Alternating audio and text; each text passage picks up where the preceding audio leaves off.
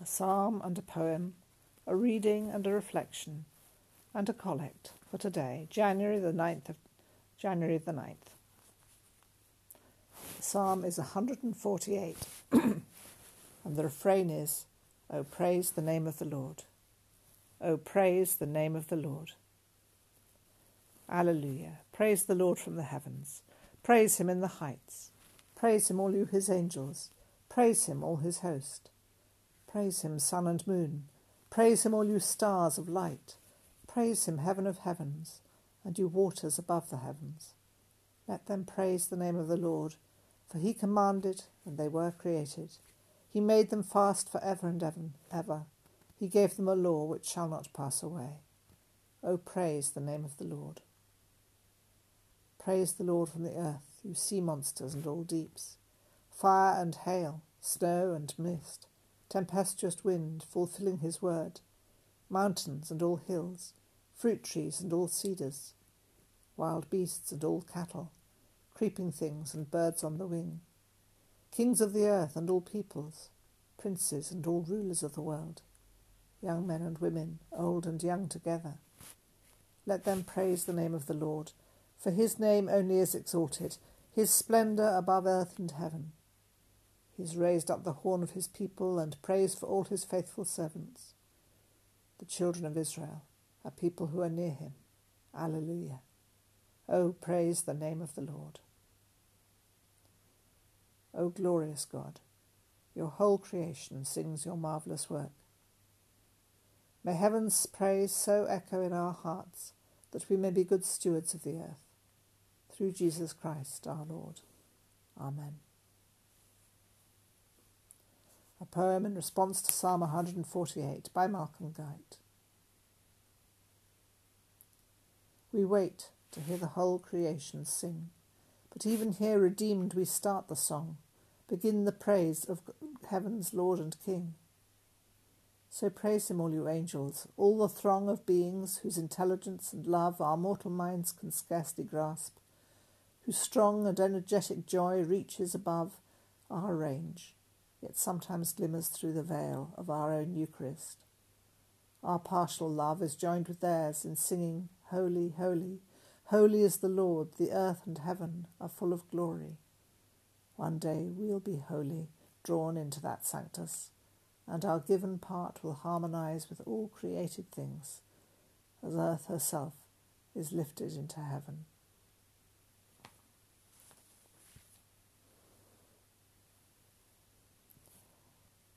A reading from the first letter of John, chapter 5, beginning at verse 1.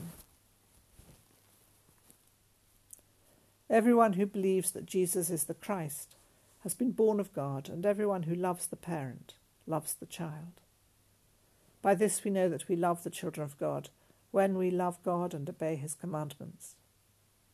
For the love of God is this, that we obey his commandments, and his commandments are not burdensome. For whatever is born of God conquers the world. And this is the victory that conquers the world our faith. Who is it that conquers the world but the one who believes that Jesus is the Son of God? This is the one who came by water and blood, Jesus Christ. Not with the water only, but with the water and the blood. And the Spirit is the one that testifies, for the Spirit is the truth. There are three that testify the Spirit, and the water and the blood, and these three agree. If we receive human testimony, the testimony of God is greater, for this is the testimony of God that he has testified to his Son. Those who believe in the Son of God have the testimony in their hearts. Those who do not believe in God have made him a liar by not believing in the testimony that God has given concerning his Son. And this is the testimony God gave us eternal life, and this life is in his Son. Whoever has the Son has life. Whoever does not have the Son of God does not have life. A reflection on the reading from 1 John chapter 5 by David Runcorn. Whatever is born of God conquers the world. When I say that my faith is in Christ, I might mean this is my decision and what I believe. Or I could be saying, it is Christ who holds my faith. The former can easily suggest that the business of having faith is my responsibility to sustain. The latter puts divine love at the centre. The stress is on Christ. Someone far more reliable both holds me and my fragile offerings. I am held safe in Him. But it is much more than that. In Christ we are drawn into a life of extraordinary, transforming vitality, where all things are possible. Love is or it ain't. Thin love ain't love at all, wrote novelist Toni Morrison. The love in John's epistle is anything but thin. It conquers the world. Through it, anything becomes possible. Can we believe this? Is love really that powerful?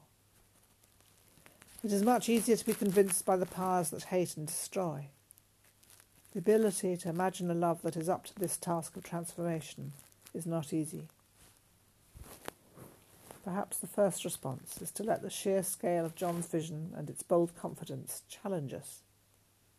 What if we suspend disbelief and imagine, just for a moment, that this is true? Love conquers the world. Let the imagine go, imagination go play. After all, our faith is in Christ.